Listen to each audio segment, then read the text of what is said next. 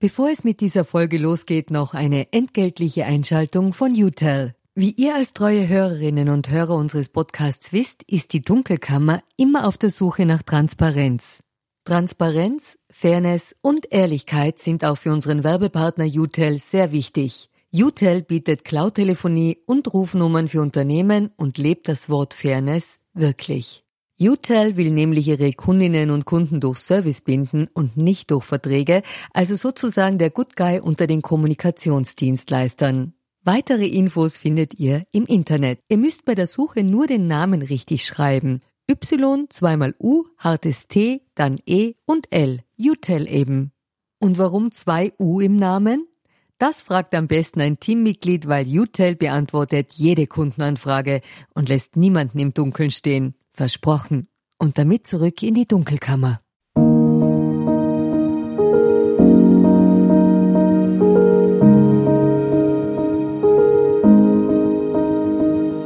Herzlich willkommen in der Dunkelkammer. Mein Name ist Michael Nickbasch, ich bin freier Journalist und beschäftige mich mit mächtigen Menschen. Also genauer mit der dunklen Seite der Macht.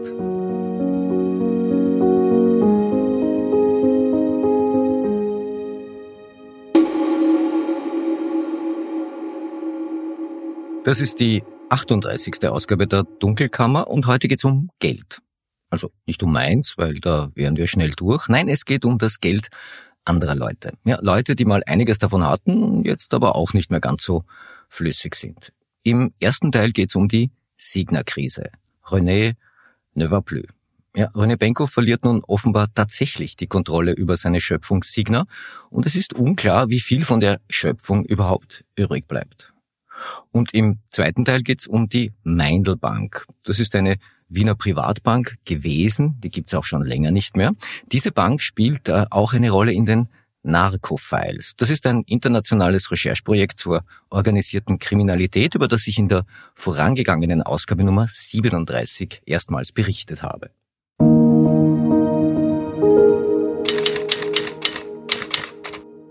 Die Signer-Krise also. Ich habe mich mal vor einiger Zeit hingesetzt und damit begonnen, ein Schaubild der Signer-Struktur zu zeichnen. In so einem Fall nimmt man sich ein Blatt Papier her und fängt an, Kästchen zu zeichnen. Da entstehen dann mehrere Ebenen von Kästchen, die mit Linien verbunden werden. Ganz oben stehen in aller Regel die Gesellschafterinnen oder Gesellschafter oder Aktionäre, in der Mitte die Konzerngesellschaft und darunter dann die Beteiligungen und, sofern vorhanden, deren Beteiligungen. Das kann man in die Länge ziehen oder in die Breite, ganz wie man es aufreihen möchte. Die Idee dahinter ist, den Aufbau einer Firmengruppe auf einen Blick verständlich zu machen. Im Falle der Signa hatte ich nicht ein Blatt Papier genommen, sondern zwei sicherheitshalber und da gleich Format A3. Ja, und dann habe ich Kästchen gemacht. Viele Kästchen. Und Linien. Viele Linien. Und dann habe ich irgendwann aufgegeben. Mir war klar, Signa kann man nicht zeichnen. Das beginnt schon damit, dass das nicht ein Konzern ist, der sich um eine Obergesellschaft herum organisiert. Es ist mehr ein Verbund mehrerer Obergesellschaften, die nebeneinander bestehen und unterschiedliche Eigentümer haben. Unter diesen Obergesellschaften, die heißen zum Beispiel Signa Holding oder Signa Prime Selection oder Signa Development Selection, da hängen dann hunderte Beteiligungen im In- und Ausland, die teilweise auch untereinander verbunden sind. Da versammeln sich Bürohäuser, Hotels, Luxusimmobilien, Kaufhäuser, Sporthändler und Medienbeteiligungen. Ich habe zuletzt immer wieder gelesen, dass Signa aus tausend Firmen besteht, wenn auch ohne Quellenangabe. Das dürfte eine ziemliche Übertreibung sein. Nach meinen Recherchen sind es eher um die 500 Signa-Firmen. Das reicht aber auch. Wie gesagt, Signa kann man nicht zeichnen. Also jedenfalls nicht verständlich. Wenn man all die internen Verflechtungen berücksichtigt, dann hätte man am Ende auch kein Organigramm, sondern etwas, das mehr ausschaut wie der Netzplan der U-Bahn von Tokio, die übrigens deutlich weniger Stationen hat, als es Signa-Firmen gibt. Transparent war Signa nie. Das war auch so gewollt. Eine wirkliche Öffentlichkeitsarbeit hat es dort nicht gegeben. Ich hatte da meistens mit mehr oder weniger gut aufgelegten Rechtsanwälten zu tun. Ja. Es gibt zwar öffentlich zugängliche Jahresabschlüsse von Signa-Firmen, aber die zeigen jeweils nur Ausschnitte. Einen gesammelten Überblick, eine sogenannte Konzernbilanz, die gibt es nicht. die kann es auch nicht geben, weil es ja keinen Konzern im eigentlichen Sinn gibt. Ja, und weil das so ist, lässt es sich derzeit von außen nicht gut beurteilen, wie schlimm es wirklich um Signa bestellt ist. Tatsache ist, dass die Struktur erhebliche Schulden aufgetürmt hat und in ihrer jetzigen Form nicht weiter bestehen wird. Der Teilbereich Signa Sports, der ist bereits pleite. Signa Sports, das ist übrigens die Firma, wegen der René Benko mit Sebastian Kurz vergangenes Jahr in Abu Dhabi versucht hat, Investoren für den Online-Sporthandel aufzutreiben. Ist aber offensichtlich nicht gelungen. Über die Abu Dhabi Bemühungen von Benko und Kurz habe ich in der Dunkelkammer Ausgabe Nummer 7 berichtet. Das sichtbarste Zeichen der Signa-Krise ist derzeit vermutlich die stillstehende Baustelle Elbtower in Hamburg. Dort fürchtet man sich bereits davor, dass daraus eine Dauerbaustelle wird. der Elbtower ist ein Projekt der Signa Prime Selection AG und die hat im Vorjahr wegen der veränderten Marktlage, hurra Zinswende, eine Milliarde Euro netto versenkt.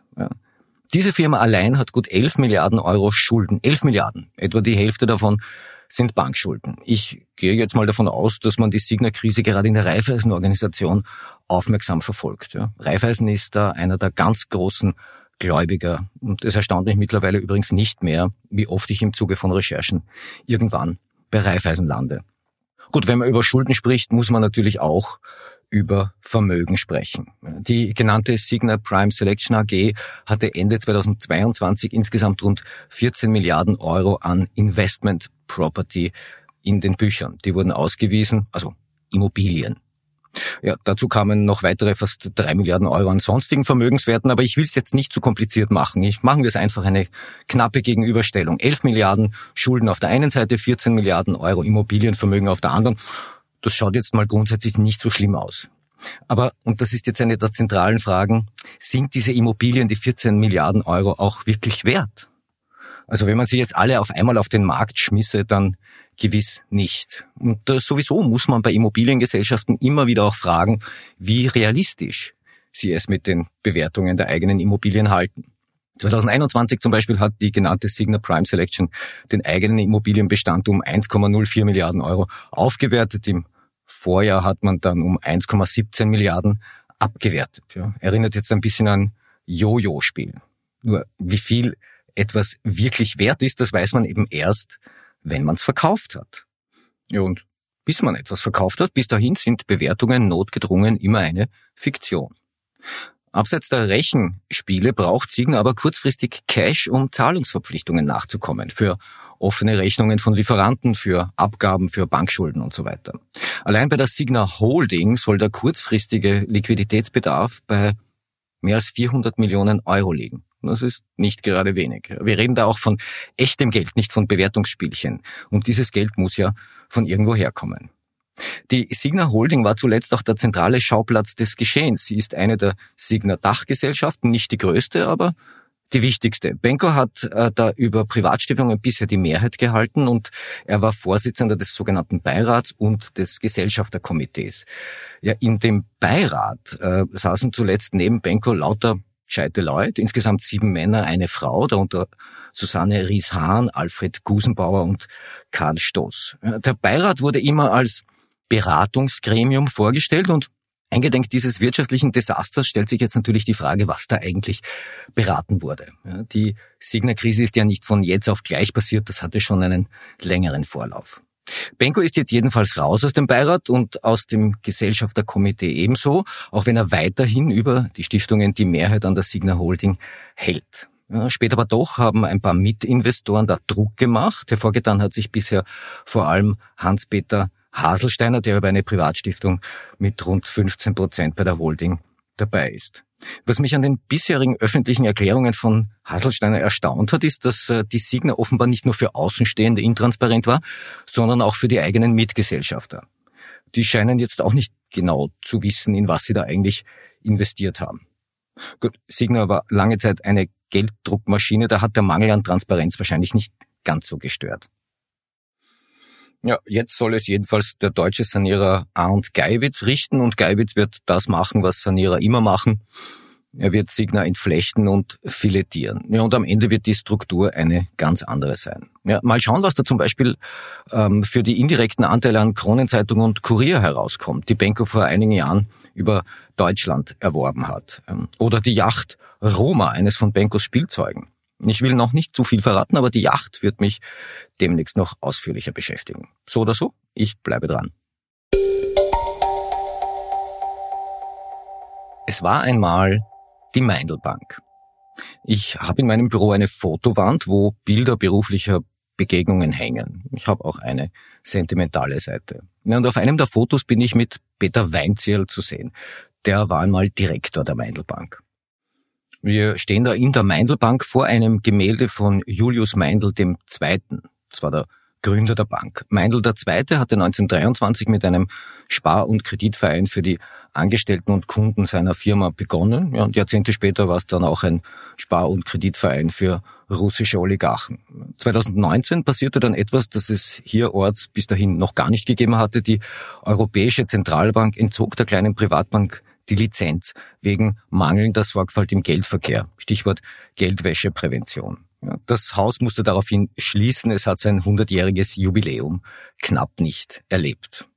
Das Foto mit Peter Weinzierl erinnert mich daran, welch merkwürdige Wendungen das Leben nehmen kann. Entstanden ist das 2015 bei einem Interview. Ich war damals Profil eher Meindelbank. Ja, heute bin ich freier Podcaster. Die Meindelbank ist Geschichte und Peter Weinzierl sitzt in Großbritannien fest und bekämpft seine Auslieferung in die USA, die ihn wegen Geldwäscherei anklagen wollen.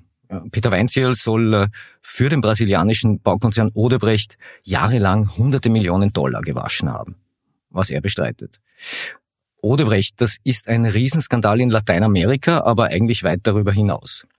Die früheren Manager der Baufirma, heute heißt sie Novo ja, also diese früheren Odebrecht-Manager, hatten über eineinhalb Jahrzehnte Politiker und Beamte in etlichen Ländern mit hunderten Millionen Dollar geschmiert, um so an öffentliche Aufträge zu kommen. Die hatten bei Odebrecht dafür sogar eine eigene Bestechungsgeldabteilung eingerichtet. Ja, und sie hatten die Meindelbank. Also genau genommen hatten sie die Meindelbank Antigua Limited. Richtig gehört, die kleine Wiener Meindelbank hatte mal einen Ableger auf Antigua. Das ist in der Karibik und in meiner Welt nennt man Antigua auch ein Offshore-Paradies. Ja, das ist da, wo sich die Briefkastenfirmen besonders wohlfühlen. 2011 äh, hat eine Offshore-Firma die Mehrheit der Meindelbank Antigua gekauft und äh, später hat sich dann herausgestellt, dass hinter dieser Offshore-Firma Leute von Odebrecht standen. Ja, und nicht nur das, die Odebrecht-Leute sollen die Meindelbank Antigua dann auch dazu verwendet haben, um Odebrecht Bestechungsgelder auszuzahlen. Für Peter Weinzel ist das insofern dumm gelaufen, als er da immer noch ein Direktor der Meindelbank Antigua war. Ja, er hat aber später mehrfach gesagt, dass er eine Zeit lang noch auf dem Papier Direktor in Antigua war, aber durch den Verkauf der Mehrheit habe die Meindelbank in Wien dort operativ nichts mehr mitzureden gehabt und er sei da selbst in gar nichts involviert gewesen. Mittlerweile weiß man allerdings auch, dass der gesamte Antigua-Zahlungsverkehr über die Wiener Zentrale der Meindelbank gelaufen ist, also über österreichische Bankkonten. Was jetzt natürlich nicht heißen muss, dass Weinzierl das hier mitbekommen hätte. Er war als Bankdirektor schließlich viel beschäftigt. Ja, die Odebrecht-Zahlungen über Wien sind auch der Grund, warum die WKSDA in Österreich seit 2017 ermittelt, wegen Bestechung und Geldwäscherei. Und so schließt sich dann der Kreis zu den Narco-Files aus Kolumbien. Narcofiles, das ist wie gesagt ein internationales Rechercheprojekt auf Grundlage gehackter E-Mails einer kolumbianischen Staatsanwaltschaft. Das Projekt wird von der Investigativplattform OCCRP koordiniert und in Österreich berichten der Standard, Profil und eben die Dunkelkammer. Ja, laut den Datensätzen schickte die Staatsanwaltschaft in Bogotá 2021 ein Rechtshilfeersuchen nach Wien. Denn auch Kolumbien ist ein Schauplatz von Odebrecht-Geschäften. Ja, auch dort äh, soll seinerzeit geschmiert worden sein, ziemlich heftig, um öffentliche Aufträge zu bekommen. Und auch da wurde ermittelt. Ja, da ging es unter anderem um ein mehr als 500 Kilometer langes Autobahnteilstück, für das kolumbianische Politiker die Hand aufgehalten hatten. Ja, und auch da soll Bestechungsgeld über die Meindelbank Antigua respektive die Meindelbank Wien an Offshore-Firmen verteilt worden sein. Ja, die WKSDA reagierte damals übrigens schnell und schickte einen ausführlichen Bericht des Bundeskriminalamts äh, nach Kolumbien. Und in dem Bericht war eine Reihe von Transaktionen aufgeschlüsselt, für die sich die kolumbianische Staatsanwaltschaft interessierte. Wie gesagt, das war 2021. Jetzt haben wir Ende 2023. Ja, und soweit es die WKSDA betrifft, wird immer noch ermittelt. Laut einer Anfragebeantwortung an Stefan Melicher vom Profil und an mich ermittelt man derzeit gegen sieben namentlich bekannte Personen, acht Verbände und einen unbekannten Täter, und zwar wegen des Vorwurfs der Bestechung und der Geldwäscherei. Ja, laut WKSDA dauert das Ermittlungsverfahren noch an. Es seien mehrere Rechtshilfeersuchen ergangen und wann die Ermittlungen abgeschlossen seien, das kann man dort nicht sagen. Das ist jetzt deshalb bemerkenswert, weil es ja schon seit 2021 eine Anklage gegen Weinzierl gibt, nur eben in den USA. Ja, auch da geht es um Odebrecht, auch da geht es um Schmiergelder und auch da geht es um die Meindelbank. Bereits vor Jahren hat Odebrecht in den USA wegen der Korruptionsvorwürfe einen Deal mit der US-Justiz gemacht und dort 2,6 Milliarden Euro Strafe gezahlt. Ja, in den USA selbst hat Odebrecht zwar nicht geschmiert, dafür aber auch US-amerikanische Bankkonten genutzt und das reicht dort schon, um ordentlich Ärger zu bekommen. Ja. Peter Weinzierl und ein zweiter ehemaliger Manager der Meindl Bank werden von den Amerikanern nun als Teil einer Odebrecht Conspiracy betrachtet. Ja, und deshalb sollen sie vor Gericht. Weinzel wurde 2021 bei einem Trip nach Großbritannien für ihn völlig überraschend festgenommen. Ja, mittlerweile darf er sich dort wieder frei bewegen. Er darf das Land aber nicht verlassen. Im September hat der zuständige Londoner Richter einer Auslieferung in die USA zugestimmt. Auch das britische Innenministerium hatte keine Einwände. Und jetzt liegt die Entscheidung beim Londoner High Court, den Peter Weinzierl angerufen hat. Und dazu gibt's noch keine Entscheidung. Sollte Peter Weinzierl aber in die USA ausgeliefert werden und dort angeklagt werden, ja, dann wäre das erstens für die WKSDA in Wien ziemlich peinlich. Wie gesagt, die Amerikaner haben ihre Anklage 2021 fertiggestellt. Die WKSDA hat 2023 keine. Sehr viel unangenehmer aber wäre das für Peter Weinzierl selbst. Ja. In Österreich hätte er bei einer Verurteilung, Achtung, es gilt die Unschuldsvermutung, ist eine sehr theoretische Betrachtung, hätte bei einer Verurteilung keine zehn Jahre zu erwarten, eher wohl weniger. In den USA sind es aber bis zu 70 Jahre Gefängnisstrafe, die da drohen. Meine letzte Anfrage an die Meindelbank war übrigens 2019, äh, kurz bevor die Europäische Zentralbank dort den Stecker zog. Ja, zum Ende hieß übrigens äh, nicht mehr Meindelbank AG, sondern Anglo-Austrian AAB AG, was aber auch nichts mehr geholfen hat. In der Anfrage damals ging es um einige Kreditgeschäfte mit Kunden aus Russland, der Ukraine. Und äh, es kam eine knappe Antwort zurück und da stand im Wesentlichen nicht viel mehr drin, als dass ich ein williges Werkzeug der Finanzmarktaufsicht sei. Dem Finanzplatz Wien fehlt die Meindelbank ja eher nicht so sehr. Mir irgendwie schon. Das war die heutige Ausgabe der Dunkelkammer und ich hoffe einmal mehr, es hat euch gefallen. Feedback und Informationen gerne an redaktion.diedunkelkammer.at. Freue mich über konstruktive Kritik. Hinweise werden wie stets vertraulich behandelt. Bleibt mir gewogen. Ihr hört von mir.